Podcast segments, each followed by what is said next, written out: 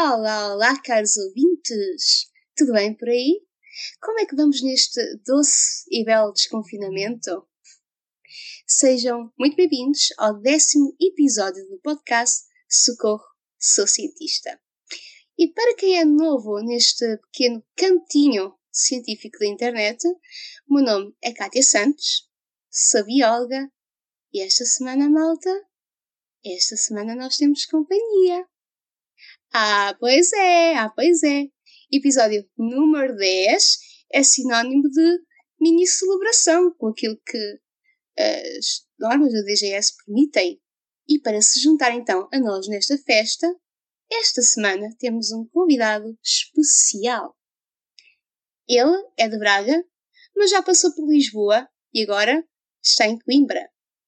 É coordenadora do Paint of Science Coimbra e é efetivamente o primeiro e única pessoa que é comunicador de ciência e apareceu neste podcast.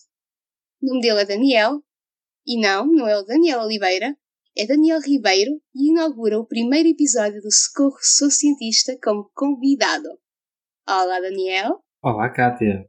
Olha, antes de mais, muito obrigada por teres aceito o convite e por uh, te voluntariares a seres cobaia neste novo espaço do podcast, do Sou Cientista.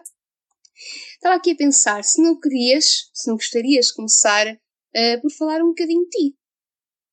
Bom, olá a todos os ouvintes que estão desse lado. Uh, eu acho que tu fizeste uma ótima apresentação. Assim, se eu tivesse que resumir assim, em 10 segundos como tu fizeste, eu acho que fazia algo desse Mas. É para isso que aqui estou.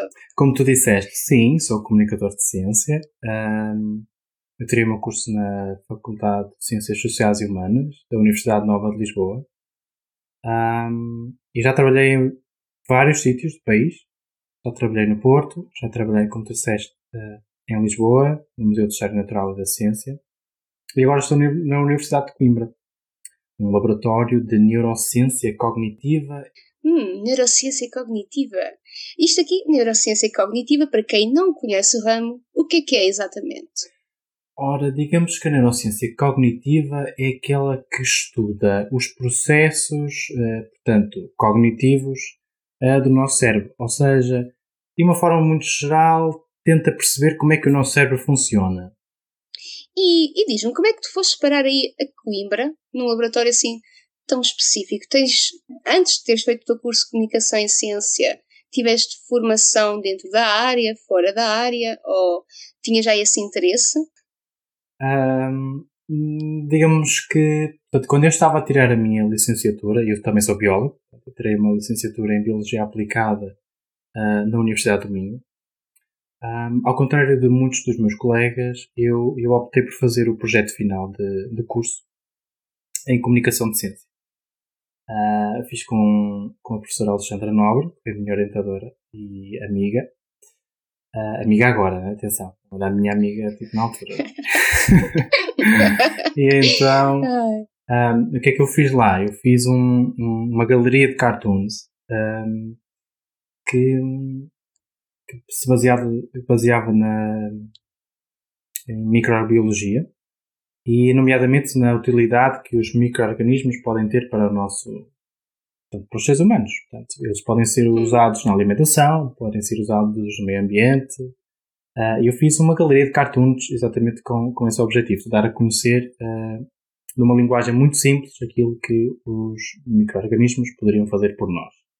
E começou aí a minha, o meu interesse pela comunicação de ciência e depois, pouco, pouco depois, eu fui para o mestrado e aí adquiri uma série de ferramentas que, que me possibilitam fazer o trabalho que faço hoje. Muito bem, muito interessante. Ou seja, até fazeres esse projeto, nunca tinhas pensado seriamente em seguir no perfil de comunicação em ciência e gestão. Eu posso ser muito sincero, eu nem fazia ideia que existia uma coisa dessas. Uh, mas também tenho a certeza que há muita gente que não faz ideia do que é comunicação de ciência, porque eu digo muitas vezes, ah, então, sou comunicador de ciência, e as pessoas ficam, ah, pois. Quer dizer, com aquela cara de Estás a ver, tipo, a torcer um olho, tipo, a 90 graus, a pensar, hum, não estou bem a ver o que é que isso é. E eu, não sabes o que é que é? Pois não, é, pois. E então tenho que explicar. E, normalmente, e, normalmente, quando explicas, as pessoas uh, ficam, mostram-se interessadas ou pensam, ou ficam novamente com aquela cara em branco a dizer: Ok, uh, és pago para fazer isso, porquê? Um, geralmente as pessoas um, têm duas reações. Ou, por um lado, não faziam ideia que isso existia, ou seja, Daniela em 2014, ou uh, então tem algum tipo de referência, dizendo ah, isso é giro, ver uma notícia de ciência, ou pavilhão de conhecimento, ou algo assim desse género. Portanto, como comunicador de ciência pode fazer muitas coisas, não é? Sim, sim. Sim, sim. Mais do que ir para um pavilhão de conhecimento em Lisboa. Dá para fazer imensas coisas, aliás.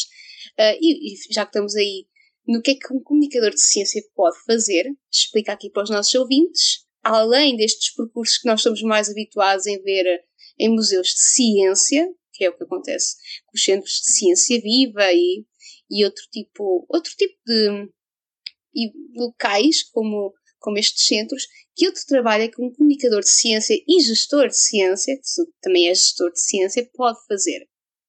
Ok, então vamos separar aqui a comunicação da gestão, porque a gestão era todo um outro episódio. Uh, Mas, focando na comunicação, de facto, o comunicador de ciência uh, tem como objetivo aproximar uh, a ciência dos cidadãos, ou os cidadãos da ciência, e derrubar qualquer fronteira que possa existir uh, para o diálogo entre estes dois agentes. E, e isso pode ser feito em, em, muitas, em muitas formas diferentes. Nós podemos pensar nas notícias de ciência. Um, nós temos alguns jornalistas de ciência em Portugal, jornalistas que escrevem sobre ciência. Uh, costumamos ver algumas, uh, inclusive na televisão, uh, tem, sido, tem sido algo que tem vindo a crescer e ainda bem, especialmente com o Covid-19 tem-se vindo a dar mais importância à ciência. E ainda bem. Um, sim, ainda bem. Um, depois podem trabalhar, por exemplo, em universidades. As universidades têm uh, como objetivo a produção de conhecimento, uh, e ensinar também aos seus alunos, mas além disso, além dos seus alunos, as universidades têm também um papel de ligação com a sociedade, tá? isso é cada vez mais importante. E a forma de fazer isso uh, acaba por ser através dos comunicadores de ciência que conseguem uh, traduzir, uh, digamos assim, informação tão complexa que, que, os cientistas usam, nas suas investigações, nos seus artigos, e transformarem algo que seja compreensível pela, pelo comum dos mortais e que de facto aproxime de, alguma forma as pessoas da ciência. Faz com que as pessoas estejam mais interessadas em saber mais sobre ciência, faz com que as pessoas uh, queiram estar uh, na ciência, os jovens queiram seguir ciência quando, quando chegarem à universidade e fazer investigação, etc. Sim, eu acho que esse ponto que tu agora estás a, a falar é muito importante. Tu, e aqui vamos fazer aqui uma, uma figura de estilo, uma, uma analogia para quem está a ouvir o podcast, funciona um bocadinho como sendo um dicionário de português em que se vai procurando termos uh, analogias mais simples para o público que vai recepcionar esta mensagem.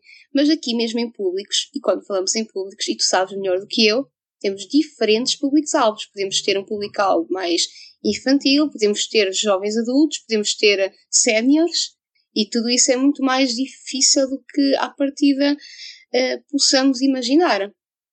Tu nessa, Sim. nessa vertente também tens experiência em trabalhar com públicos-alvo diferentes?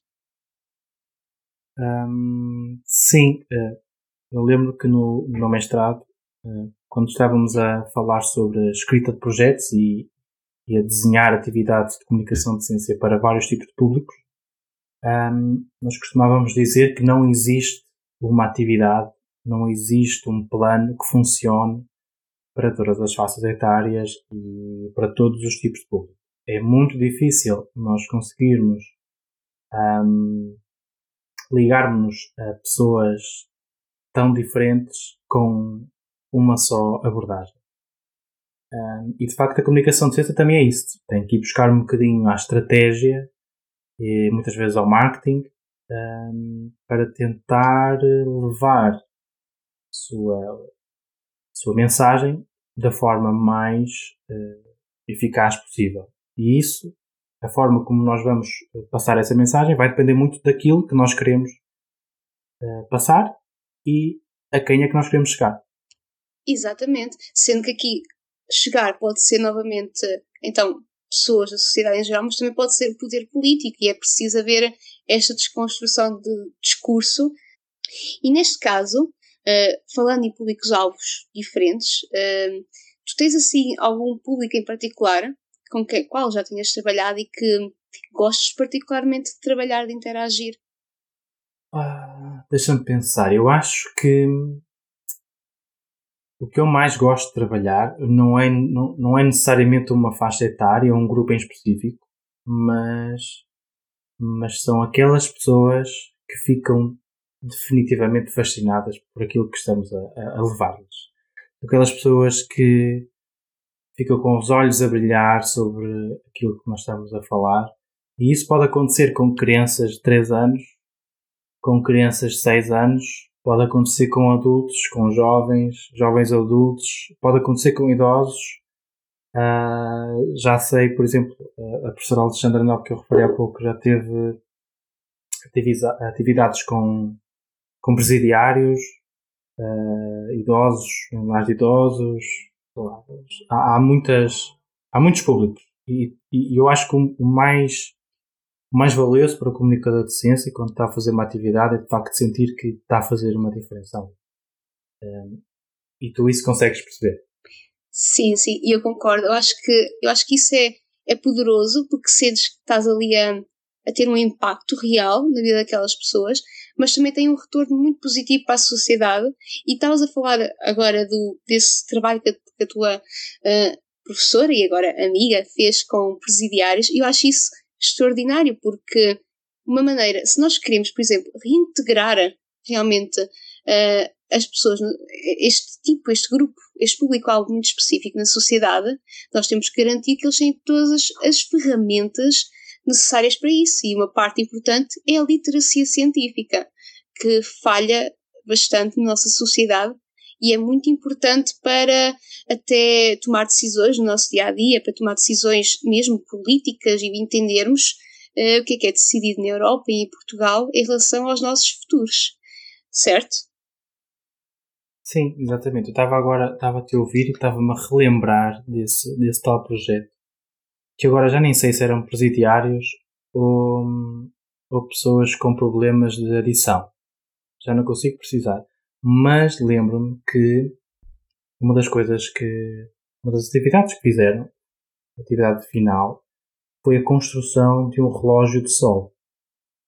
E quando eu digo a construção de um relógio de sol, é construção eh, que inclui cimento e tijolos e todo, todos aqueles cálculos matemáticos que é suposto uma pessoa fazer e adaptado à, à, posição do planeta onde nós estamos para de facto termos um relógio que funcione minimamente bem.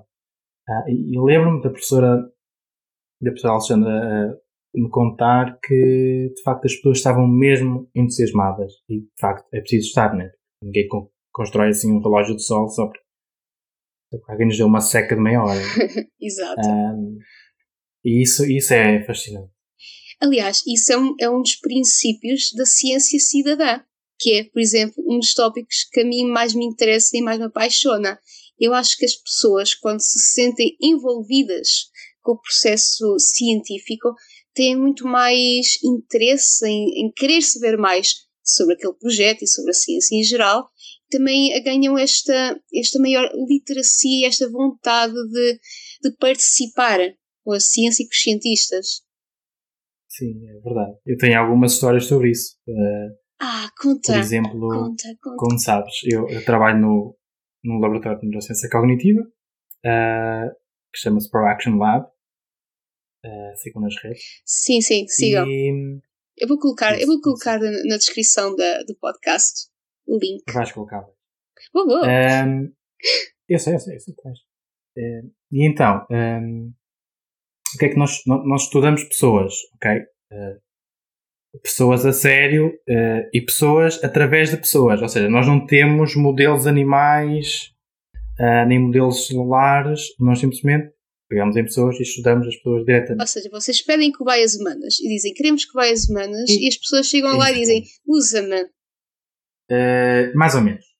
O que aconteceu, a história que eu tenho para contar é que, portanto, numa das manhãs, eu estava no laboratório, a senhora da limpeza, uma das senhoras da limpeza que lá passou, uh, que eu, uh, humilhantemente, não me recordo do nome, mas que disse uh, que, que, achava sempre muito interessante isto do cérebro, não sei o quê, e achava muito interessante, e até perguntou, ah, mas eu posso, posso fazer alguma coisa, posso, posso participar, posso ver como é que se faz?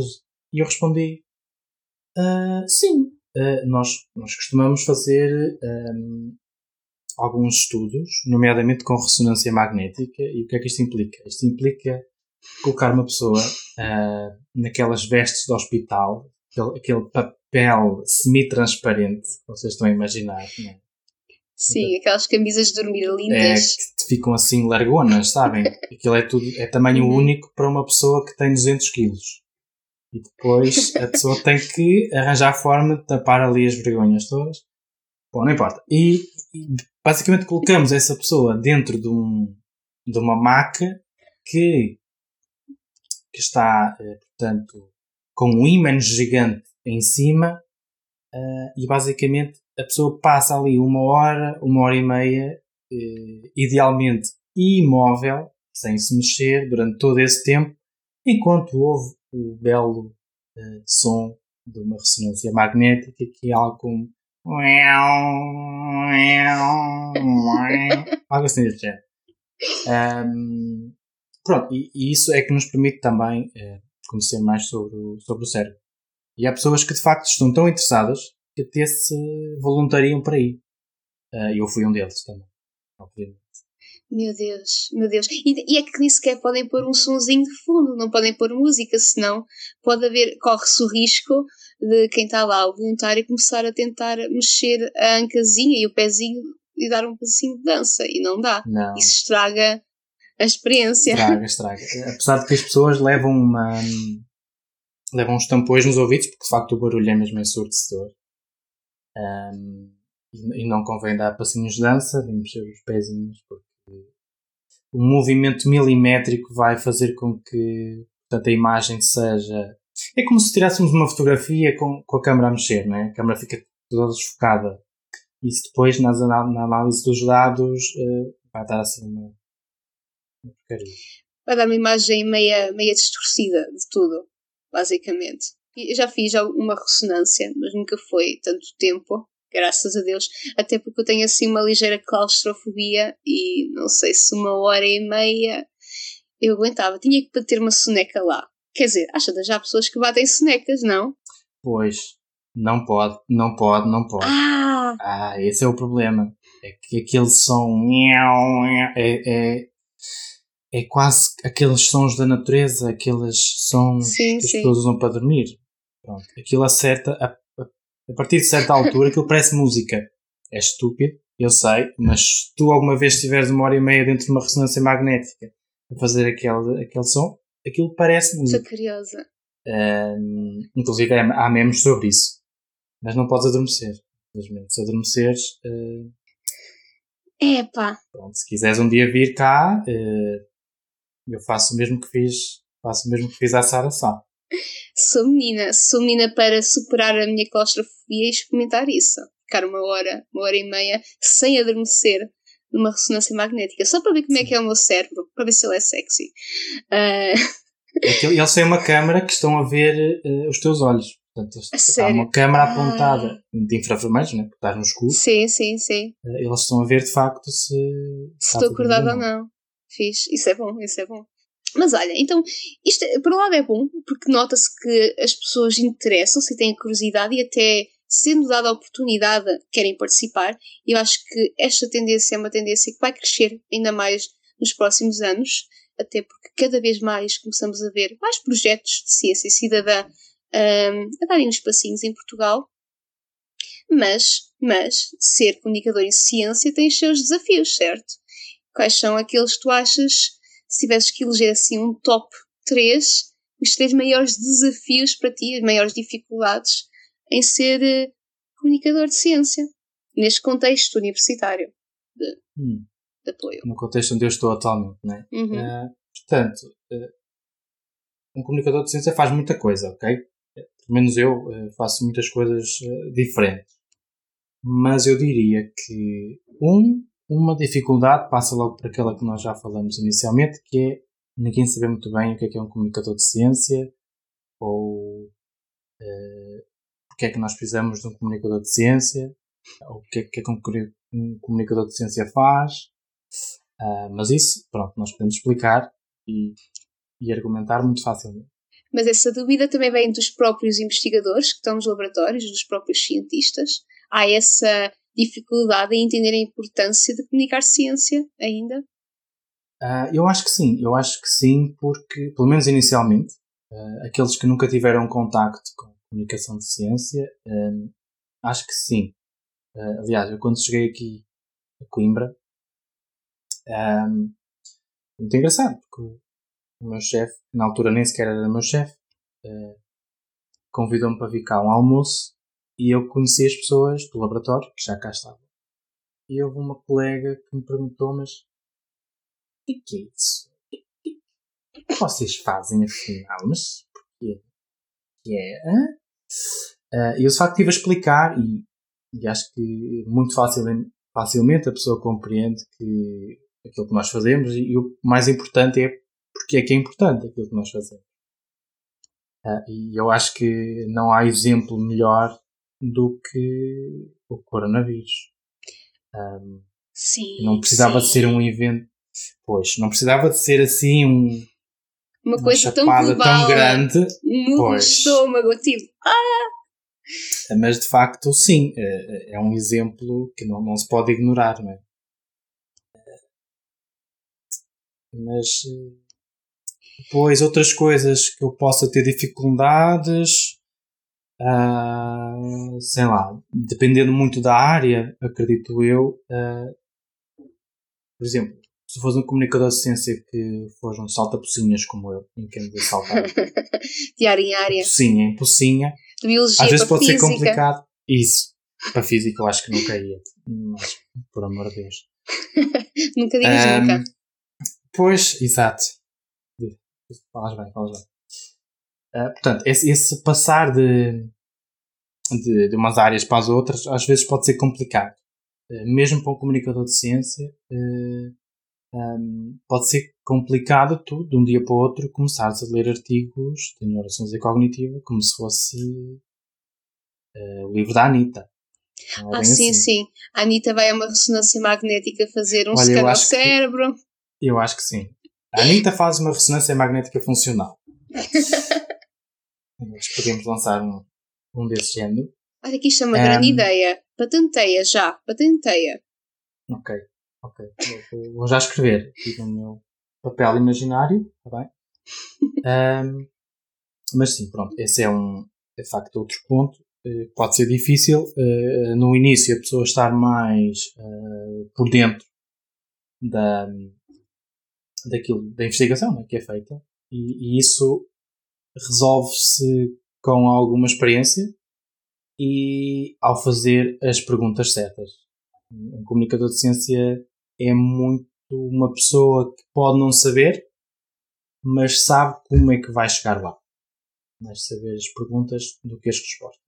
Ou seja, sabes qual é, sabes selecionar e sabes uh, priorizar quais são as perguntas que devem ser feitas, quais são as informações que devem ser uh, de certa forma, traduzidas e adquiridas também para conseguires comunicar melhor a mensagem. Por aí. Exatamente.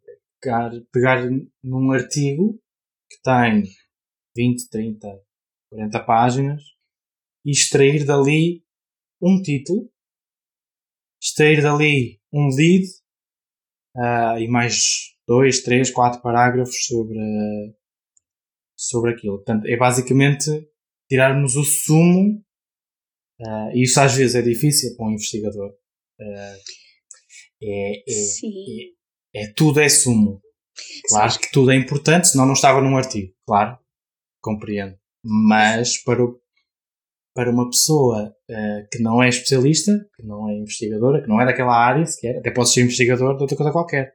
É igual. Uhum. Um, temos que, de facto, traduzir aquilo e espremer ali o sumo.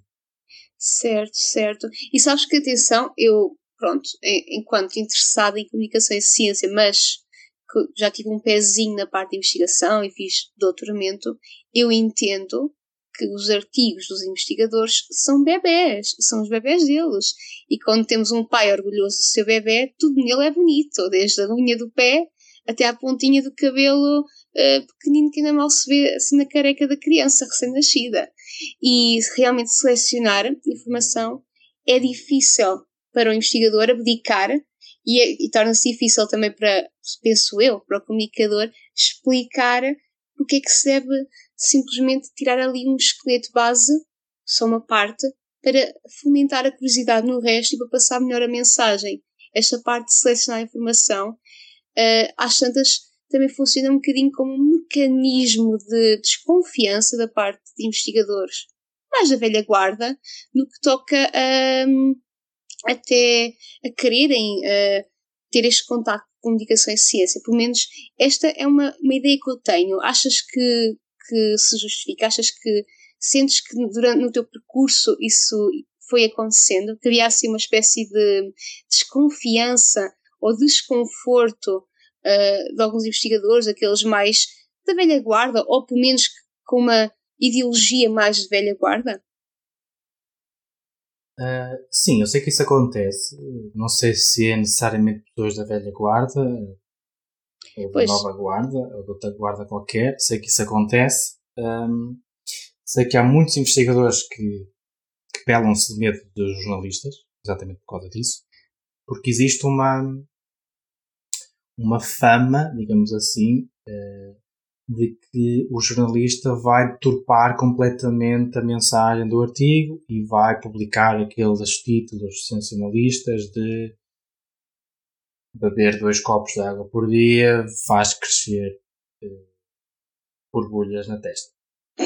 e o artigo era sobre coelhos eh, na Rússia. Sim, okay, isto sim.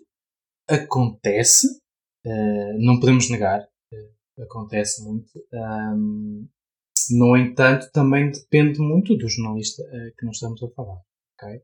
Uh, um jornalista de ciência, à partida, é um jornalista que está habituado ao, ao processo científico, é o jornalista que de ciência é aquele que consegue uh, também ler um artigo e consegue tirar dali um sumo. Claro que depois vai falar com os investigadores e vai tentar perceber mais, um, mas isso no, a mim pessoalmente nunca me aconteceu. Uhum. Assim, nunca foi algo gritante. Uh, até porque eu tenho um papel um pouco diferente. Uh, eu, como trabalho no laboratório, uh, o meu interesse é sempre que as coisas saiam o mais corretas possível, porque às vezes nós podemos partilhar por exemplo, quando eu estou a escrever uma nota de imprensa, um, eu posso partilhar isso com o investigador, com o investigador, com o investigador e dizer, olha, vê por favor se está tudo ok com, com a ciência, digamos assim, se eu não falhei nenhum detalhe, se eu não disse nenhuma barbaridade. Um, se for um tópico assim novo recente, não estejas muito, muito habituado. No entanto, o jornalista raramente vai fazer isso.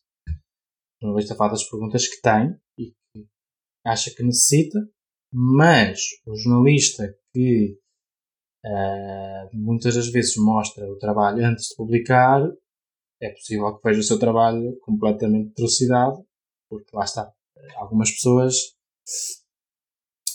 uh, têm uma dificuldade em, em ver simplificado o seu, o seu trabalho porque de alguma forma aquilo não é bem, bem, bem isto que acontece.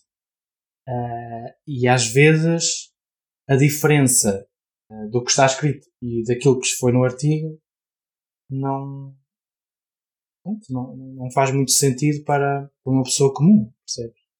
Sim, sim, sim, estou a entender. Ou seja, há ali numa relaçãozinha um bocadinho tensa, embora não seja já, já regra, até porque a percepção que eu tenho é que temos, como tu disseste, temos cada vez mais jornalistas de ciência e bons jornalistas, aliás. Uh, eu já tive o gosto de me cruzar com muito bons jornalistas de ciência, nomeadamente na RTP2 e na Antena 1. E, e, é bom que isto, que estas ligações vão sendo desmistificadas e acho que tu, enquanto comunicador de ciência e pessoa que está realmente no espaço dos cientistas, acabas por ter também um papel para ajudar a desbravar uh, estes medos que ainda há, esta, esta dificuldade que ainda há, esta falta de abertura ainda de algumas pessoas em chegar e falar do, seu trabalho, da sua investigação e tentá-lo colocar mais acessível para a sociedade. E não sei se tu sentes isso, especialmente nesta experiência, se sentes que o teu papel tem sido facilitador e tem fomentado também maior interesse uh, dos investigadores, nomeadamente das, de todas as pessoas que estão no laboratório do Production Lab, em interagir com a sociedade, interagir com os mídias, por exemplo? Um, no meu trabalho atual, uh, como te disse, havia, havia, muitas pessoas que não que não estavam familiarizadas com a comunicação de ciência. O meu chefe, claramente, não era um deles. Uh, posso também falar um bocadinho sobre ele. Um, ele chama-se Jorge Almeida. Ele é uhum. é professor aqui na Faculdade de Psicologia e de Ciências da Educação da Universidade de Coimbra. Um, e é um investigador que há dois anos e meio, mais ou menos, um, conseguiu uma, uma, uma bolsa, uma subvenção do Conselho Europeu de Investigação, que para quem não conhece, uh, em inglês chama-se European Research Council, é tipo o pináculo da investigação uh, europeia. Portanto, é, é, a agência que atribui financiamentos mais avultados. Um, e, e o professor Jorge Almeida conseguiu 1,8 milhões de euros para estudar o cérebro, e depois podemos falar um bocadinho mais sobre, sobre esse projeto. Um, e além disso, é uma pessoa que tem uma, uma visão estratégica fantástica um, e de facto reconhece que a comunicação de ciência é importante e desde logo ele quis apostar uh, na comunicação de ciência para o laboratório que haveria de acolher este, este projeto. Portanto, de parte dele, eu não tenho qualquer tipo de, de queixa. É uma pessoa que sempre, que sempre esteve muito muito ligado à comunicação de ciência e ele próprio faz, eh, dentro do, dos possíveis, claro, eh, muita comunicação de ciência, nomeadamente em, em meios de comunicação, mesmo em projetos, eh, como a Noite Europeia de Investigadores. Uhum. Um, então, foi muito tranquilo de parte dele. E é um investigador que está, que te dá confiança para fazer o teu trabalho. Eu lembro-me uma das, uma das primeiras coisas que ele me disse quando eu cheguei foi um, eu não percebo nada da comunicação de ciência. Vocês são especialistas. Eu digo vocês porque na altura um, eu tinha uma colega que, que, estava comigo no laboratório, que entretanto já, já não está, está noutro, uh, noutro local, um, e disse, disse isso, que eu não sou especialista, vocês são especialistas, portanto, vocês é que sabem a melhor forma de fazer as coisas, portanto, precisarem de mim, chamem, mas eu tenho completo, um, completa confiança no vosso trabalho. E isso é impagável. E é Sim. até eu, até eu, até este momento uh, único. Eu não conheço ninguém que trabalhe em comunicação de ciência que tenha este esse nível de abertura. Isso é muito importante. Eu acho que, por exemplo, um bom chefe, um bom líder, tem que saber delegar e tem que saber confiar no trabalho das pessoas que estão na equipa dele, até porque isso tem um impacto positivo na, na performance de quem ele contrata e também, verdade seja dita, retira-lhe sobrecarga. Uh, tensão e, e, ajuda a facilitar também o próprio trabalho dele. E ser capaz de delegar nem sempre é fácil em pessoas que estão na liderança de, de grupos de investigação e, pronto, e mesmo de grandes empresas. E há alguns bons exemplos, também conheço bons exemplos de investigadores que são que sabem liderar nesse, nesse sentido, sabem dar espaço para as pessoas explorarem as suas competências e, e mostrarem o seu valor de uma maneira individualizada. Isso é muito bom. Uh, na comunicação e ciência realmente não tenho, não tenho, não tenho feedback de, outras, de outros institutos, mas acho que isso é efetivamente de louvar. E falaste então do, do ERC, e eu acho isso muito interessante, falaste do projeto e acho, abriste caminho há bocado, eu gostava que falasses um bocadinho desse projeto. Então, esse projeto, um, portanto, o European Research Council é um, como eu disse, é um financiamento muito voltado um, e, obviamente, também é muito difícil de, de obter. De obter. Uh, porque, de facto, é uma, é uma investigação chamada investigação de excelência. Ou seja, uh, no European Research Council tu precisas ter uma ideia fantástica que tem a possibilidade de mudar o rumo de investigação naquele tópico. E vou fazer aqui uma paragem e não esquecer que isto é competir com todas as outras universidades da União Europeia, com universidades de excelência como Oxford eh, e por aí fora. Portanto, é preciso fazer esta salvaguarda. Claramente, sim. Portanto, é um, é um projeto europeu, portanto, vamos a competir com tudo. Um, mas de facto ele conseguiu e ficamos muito contentes. De facto, foi, foi uma notícia fantástica para nós, para a Universidade de Coimbra, que foi a primeira, foi a primeira IRC hum, em, em Portugal na área da psicologia. Um, e foi a primeira da Universidade de Coimbra, uh, com exceção dos laboratórios associados. Portanto, se nós retiramos, se nós pensarmos apenas na Universidade de Coimbra, uh, o círculo mais central, um, foi a primeira também. O que é fantástico porque traz uma, uma visibilidade enorme à universidade e, de facto, é, é uma catapulta de investigação. E também fomenta outros centros de investigação, uh, promove esta ideia e esta iniciativa também concorrerem a estes fundos, porque Portugal tem, tem núcleos de investigação extremamente fantásticos mesmo. Temos muito bons investigadores em Portugal e às vezes aquilo que eu sinto é que falta um bocadinho esta capacidade de acreditar no potencial que existe e de concorrer. Há uma certa inércia, uma certa dependência dos mecanismos de financiamento nacionais, que nós já sabemos são igualmente escassos e normalmente distribuídos de maneira muito hum, ambígua, ah, seja. Uh, portanto, acho que é, acaba por ser um bom estímulo para, para lembrar outros centros de investigação, outras universidades, que há mais financiamento além da FCT. Que, pronto, já sabemos como é que é. há muitos. Há, há muito, muitas, muitas, muitas fontes de financiamento. Quer pública, quer fontes privadas. Há instituições, fundações, tudo e mais alguma coisa.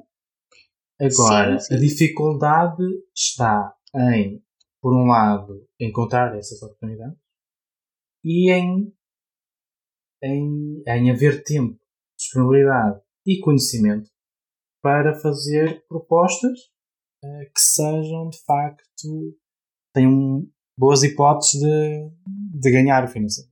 E é aí que entra a gestão de ciência. Exatamente. Ah, é gosto de ti. É isto um caminho que eu queria tanto que fosses.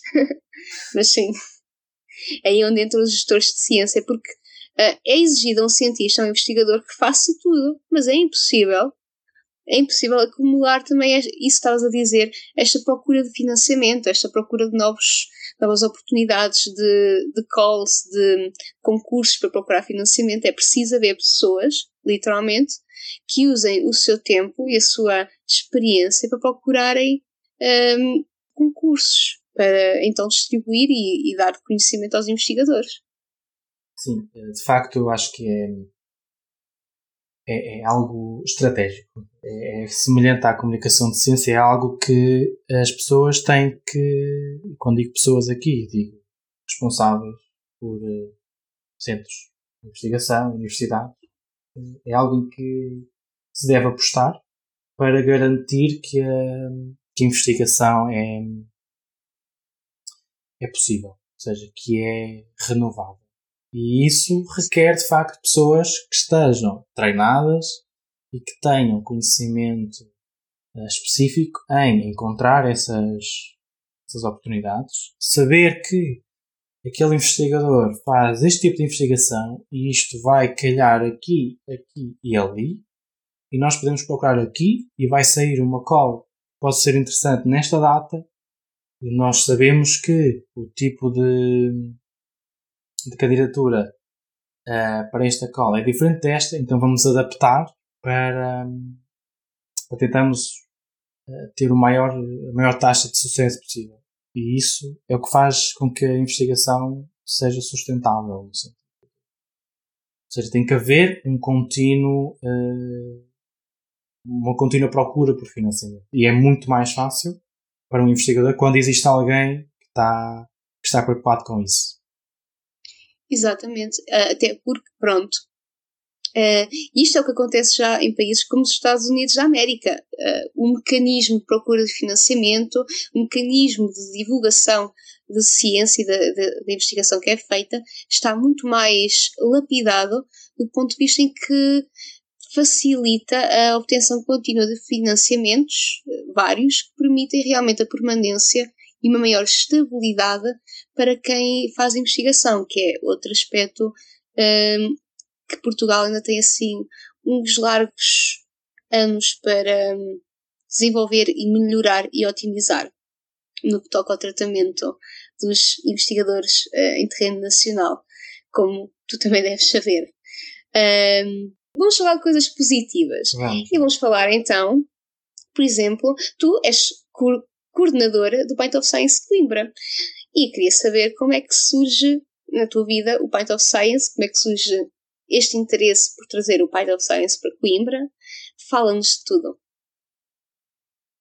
Ora bem, um, antes de eu vir para Coimbra, um, eu penso que começou ainda, ainda, ainda eu estava a tirar o, o mestrado em Lisboa, um, e houve um professor, para quem eu mando um abraço, Sr. Uh, António Granado, que numa das aulas de jornalismo de ciência disse assim: Ah, vocês conhecem aquele projeto chamado PubHD em Lisboa, em que vão dos estudantes de doutoramento falar a um bar? E eu, que engraçado, não conheço. E então, nessa semana, fui ao. Acho que era no bairro Alto, já não me recordo. Uhum. Um, e basicamente fui assistir a essa sessão em que um, o Sérgio, Sérgio Pereira, para quem também manda um abraço, uhum. um, estava como responsável dessa iniciativa e que basicamente as pessoas estavam num bar, que era um ambiente super diferente, onde jamais alguém ia pensar falar sobre ciência. Um bar com cerveja, sacrilégio. Com cerveja, com amendoins, lá, amendoins tudo, tudo. com meias leite, se quiseres, faço ideia. Sim.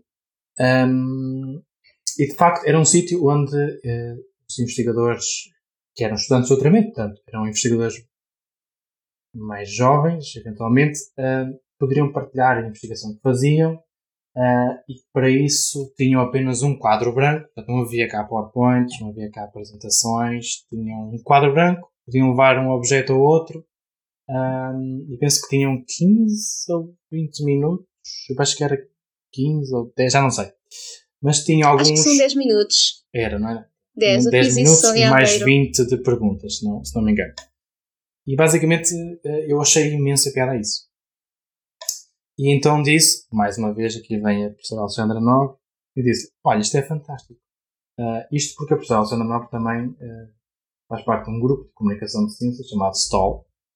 Não sei se conheces, se não conheces, devias conhecer, porque é fantástico. Hum. Sigam nas redes uh, Stall Science Through Our okay, Lives. Okay. Pronto, e, e, na altura uh, falei com ela e ela de facto também achou interessante.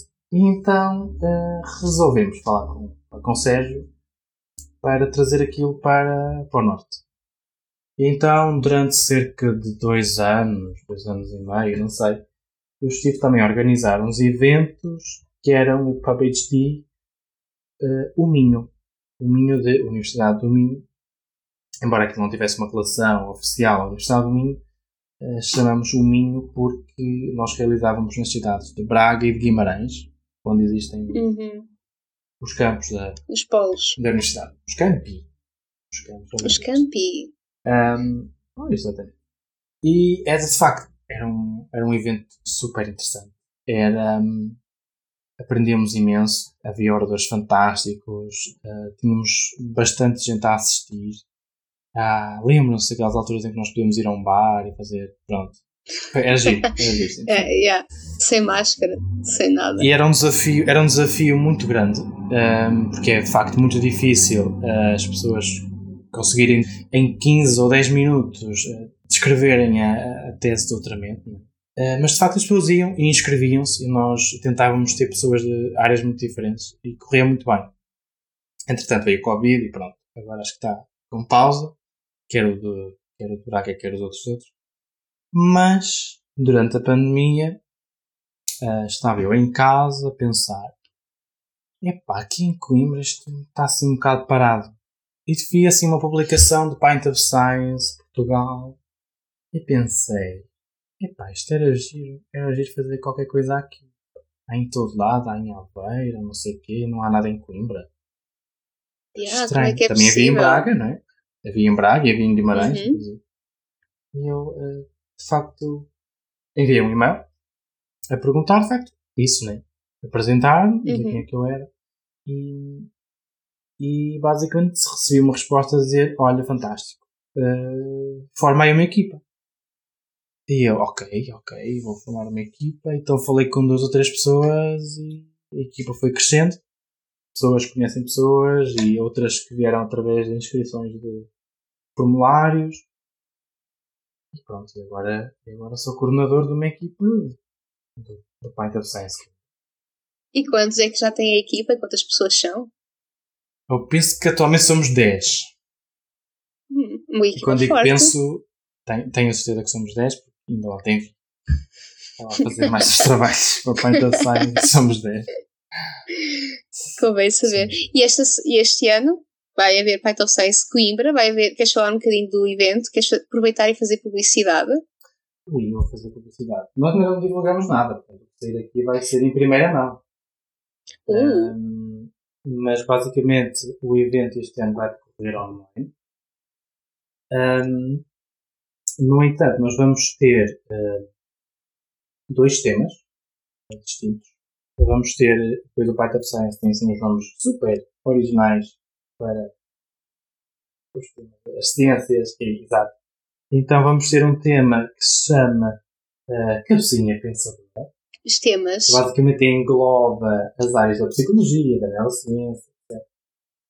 E vamos ter outra ação hum. chamada Ter Muita Lata, eh, que basicamente fala sobre computadores e robótica. Muito bem. Aliás, eu própria sou agente, agente que faz spam sobre o Paint of Science Portugal, visto que sou coordenadora da cidade de Aveiro. Co-coordenadora, aliás, da cidade de Aveiro. E desde já deixar convite a quem é ouvinte deste podcast para espreitar o programa e, neste caso especificamente, puxando a brasa às nossas sardinhas, vejam o programa de Aveiro e de Coimbra, que são ambos dois programas muito promissores. Aveiro, além de ter muita lata, vai ter também a rubrica Nosso Mundo, que é dedicada à biologia, geociências e geologia, e outra rubrica que é Com Pés e Cabeça, que já abrange a parte da medicina e da saúde, e não da neurologia. Uh, mas olha, é isso. Acho que temos que, entretanto, dar o episódio por terminado, mas antes disso acontecer, eu tinha pedido, mais ou menos, que ia haver aqui um momento de tensão. Já estou a suar. neste podcast para tu sofreres. E isto é uma rubrica que vai surgir apenas porque só faz sentido quando há convidados e chama-se pressão de pares. E pressão de pares porquê? Porque pares é o nome que nós damos a outros cientistas na nossa área, chamamos pares científicos, e quando nós passamos pelo processo de revisão de artigos, às vezes recebemos comentários muito chatos destes revisores que só nos apetece não responder. E aqui, nesta pressão de pares, tens cinco perguntas que eu te vou fazer, sendo que só podes passar uma, porque aí está, é muito indelicado nós rejeitarmos e ignorarmos todas as perguntas dos revisores no processo de revisão do nosso artigo. E queria te perguntar: estás preparado? Estás com medo? Ah, estou com medo, eu estou, uh, estou mesmo a temer pela minha vida. Uh, portanto, são cinco perguntas e eu só posso ignorar uma, não é? Sim, só podes ignorar uma. Ok. Estás pronto? Então Mas lá. isto é por ordem crescente ou. Não, não, isto aqui não tem ordem. Isto é. Eu tentei baralhá-las, o nível de dificuldade das perguntas, simplesmente só para tornar mais difícil a decisão de tu uh, passares essa pergunta ou não. Uh, mas, mas a internet pode ir abaixo, assim, certa altura? é pá, eu acho que eu acho que não. A minha net é forte, tu é que pronto, tu já tinhas dito, tinhas dito que em é, Coimbra é, a net era má, é um era. Uh, ui. então, vamos, vamos ver, aqui vamos imaginar. Ver. Imaginamos, uh, quero que os nossos ouvintes neste momento imaginem uma sala escura com uma luz uh, amarela sobre ti, que é para dar aquele ar de maior tensão. E a pergunta número um é: Daniel, qual é o teu maior vício? Ai, o meu maior vício. hum, vale qualquer coisa. coisa. O meu maior, olha, eu não bebo, eu não fumo. Portanto, aqueles. Portanto, aqueles hum, clássicos eu não tenho. O meu maior Pronto, vício. é bom para a tua saúde. É, é, é. E a saúde dos outros também, porque depois há o fumo passivo, né? Exatamente. Hum, a fumar para cima dos outros. O meu maior vício. Uh, agora assim de repente. Uh, não sei. Apanhaste-me agora um bocado desprevenido. É essa a ideia. Se vê ter hipóteses.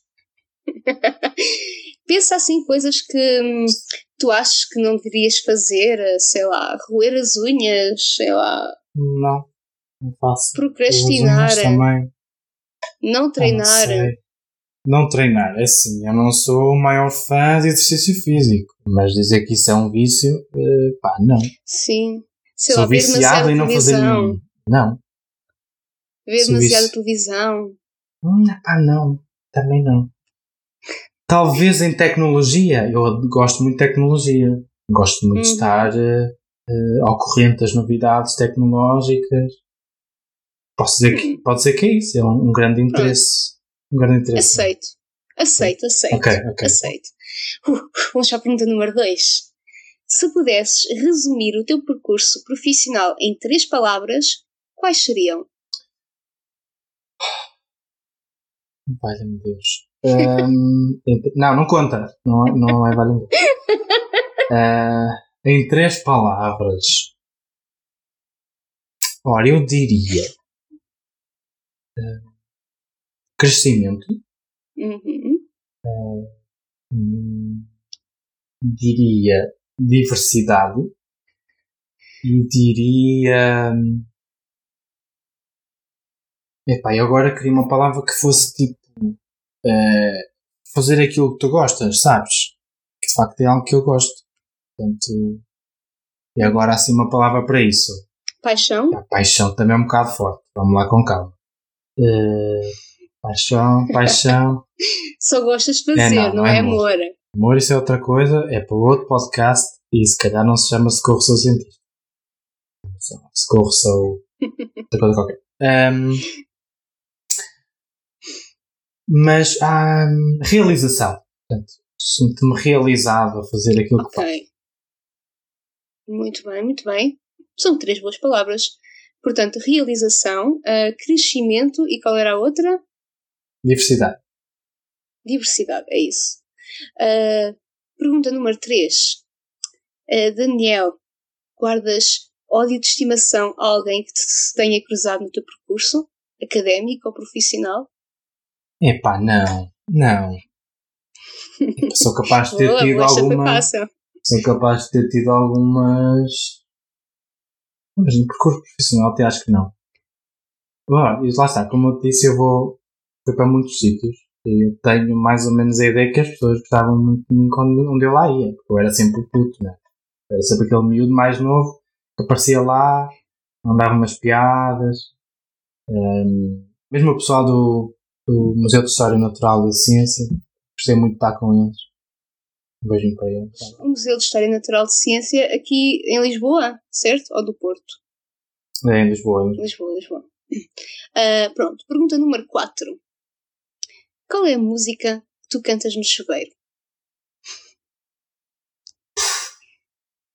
Há várias músicas que eu posso cantar no chuveiro. A primeira que te vem à cabeça, assim. Hum, sei lá. Qualquer coisa. ah, Tem que ser uma música animada. Porque se para deprimir no chuveiro, pá, não, não. vale a pena, não. Não vale a pena. Para deprimir no chuveiro, não vale a pena.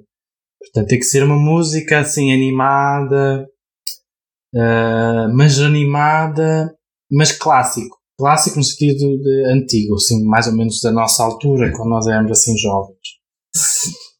Ok, ok. Pronto, posso dizer Britney Spears. Pronto, Oh. e não digo mais. Pronto, pronto, ótimo. Gosto disso. Também gosto de Britney.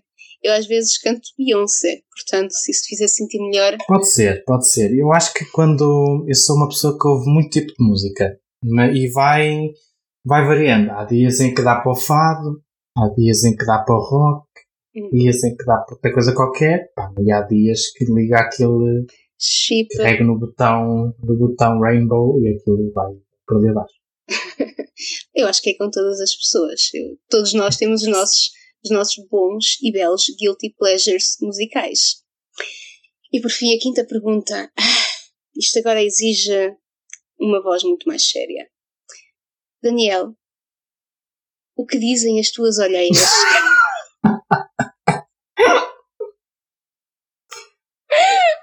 As minhas olheiras.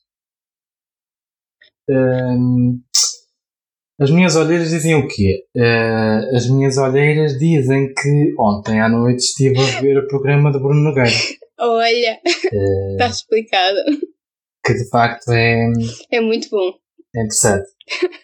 E é isso, é isso que dizem as minhas olheiras. Então eu não usei o, não usei o Joker. Não, não, não, não. Isso é. És a primeira pessoa a fazer o, o hum, pressão de pares sem usar o Joker. Eu estou orgulhosa de ti. Tu foste um excelente primeiro Mas- convidado. Pois. Eu acho que acho que devia haver aqui um- um- uma espécie de concurso entre pessoas que vêm aqui ao podcast. Sim, sim, tu és o primeiro, tu estás neste momento no pódio. Tu fizeste o pressão de pares sem, sem usar o teu Joker. Incrível. Eu acho, eu acho que devias ter aqui uma espécie de concurso como o Dr. G. Não sei se conheces o Dr. G do Guilherme Duarte. Ah, ah, ah. Não, não conheço, não conheço. Tenho que ver. Eu sei, eu ah, sei, mas tens que eu sei que é o Guilherme Duarte, mas nunca ainda não vi. Aliás, eu ando para, tenho o podcast dele também já anotado para ver, porque eu identifico-me com esse tipo de humor e tenho andado a falhar miseravelmente. Mas pronto, nem sempre o tempo. Foste tu que disseste. Eu sei, eu sei que fui eu que disse. Olha, muito obrigada por estares aqui. Obrigada por teres aceito o convite, Daniel. Uh, foi um gosto ter-te aqui. Foi um gosto desta expressão de par. Espero que tenhas gostado. Uh, Dou-te Gostei. dou-te agora uh, livre-arbítrio para dizer o que queiras dizer. Tens assim um tempo para te despedir dos nossos ouvintes, para dizer o que te vai na alma, como é que te sentiste. Força aí. Olha, eu gostei muito de participar neste podcast. Acho que deviam haver, que devia haver mais podcasts de, de ciência. Acho, acho que a Kátia tem muito jeitinho para fazer podcasts. Porque também se não tivesse eu não vinha para aqui, né? Eh, um, e um, acho que é importante debatermos também a comunicação de ciência nos, nos podcasts de ciência. Na verdade é o que estamos a, mais ou menos a fazer. E, e, e pronto, eu acho que foi, foi fantástico. Obrigada. Uh, dar então um beijo aos nossos grandes e espetaculares ouvintes, agradecer o feedback todo que têm dado, uh, relembrar Sigam uh, o Socorro Sou Cientista nas redes, no Instagram e no Facebook. Socorro Sou Cientista, tudo junto. Mas não se esqueçam de seguir também o Pro Action Lab e todas as outras redes que o Daniel sugeriu e que eu vou colocar no link da descrição deste episódio, como, aliás, faço quando refiro isso no, no podcast.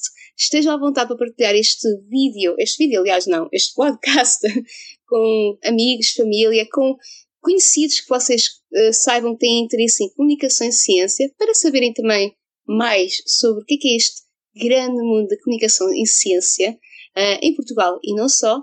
E, malta, um beijo muito grande, com virtual e um abraço com o distanciamento social necessário e vejo-vos no próximo episódio. Eu disse, eu disse aquecer a voz, mas não faço ideia como é que isto se faz, além de, além de falar. Opa. E não vou começar a cantar, porque não tenho esse... sim, sim, sim, sim. Mas podes. Uma coisa que me ensinaram, uma rapariga que também já fez podcast, é beber água para ela estar um hidratada. e. Boa! E fazer. E, e, mexer assim, abrir e fechar a boca. A ver o movimento do peixe? yeah. Ah, está a dar para os bloopers. Ah, ok. Mas este microfone é tão bom que dá para ouvir o. Dá, dá, dá, perfeitamente. É uma maravilha, adoro-te, microfone, caso comigo.